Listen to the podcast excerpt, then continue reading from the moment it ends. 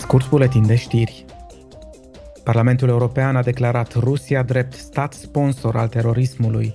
La sesiunea plenară, eurodeputații au subliniat că atacurile și atrocitățile deliberate comise de forțele ruse și de reprezentanții lor împotriva civililor din Ucraina, distrugerea infrastructurii civile și alte încălcări grave ale dreptului internațional și umanitar constituie acte de terorism și crime de război. Eurodeputații au cerut Comisiei Europene și statelor membre să izoleze și mai mult Rusia și să finalizeze cel de-al nouălea pachet de sancțiuni împotriva Moscovei. Eurodeputații au adoptat bugetul pentru 2023 în valoare de aproape 187 de miliarde de euro sub formă de angajamente. Textul a fost promulgat de președinta Parlamentului European, Roberta Metsola. Într-un acord cu statele membre, Parlamentul a obținut peste un miliard de euro pentru prioritățile sale, în plus față de ceea ce a propus inițial Comisia Europeană.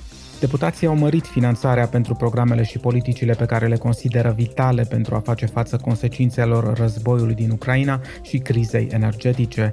Ei au mărit și fondurile pentru redresarea post-pandemie și consolidarea tranziției ecologice și digitale. Roberta Metsola, președinta Parlamentului European, și Dario Nardella, primarul Florenței și președintele Eurocities, o rețea formată din peste 200 din cele mai mari orașe europene, au lansat inițiativa Generatoare ale Speranței. Campania îndeamnă orașele să doneze generatoare și transformatoare pentru a ajuta ucrainenii să treacă mai bine peste iarnă. Din cauza războiului rus din Ucraina și a atacurilor asupra infrastructurii civile, peste jumătate din rețeaua de electricitate a Ucrainei a fost deteriorată sau distrusă, iar milioane de oameni au rămas fără electricitate.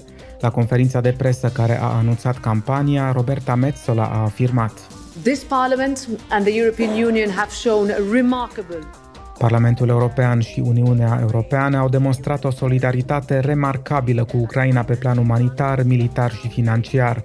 Acum însă trebuie să ne asigurăm că găsim resursele necesare pentru a-i ajuta pe ucraineni să treacă peste iarnă cu bine. To, to get that uh, and to make that happen.